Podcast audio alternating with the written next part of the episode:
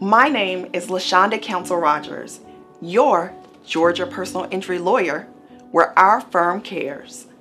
In this video, I'm going to discuss a few things you need to know if you're in an accident while you're a passenger in an Uber or Lyft vehicle.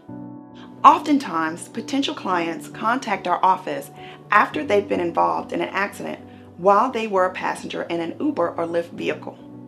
If this happens to you, Uber has insurance that is designed to cover your injuries. In most cases, Uber or Lyft's insurance will cover your injuries even if the Uber or Lyft driver was not at fault for causing the accident.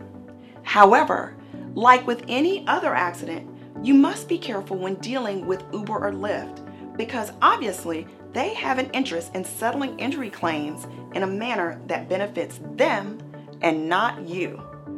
So you should definitely contact our experienced Uber or Lyft attorneys immediately if you're involved in an accident while you were a passenger in an Uber or Lyft vehicle. Remember, at Council and Associates, we fight for our clients because our firm cares.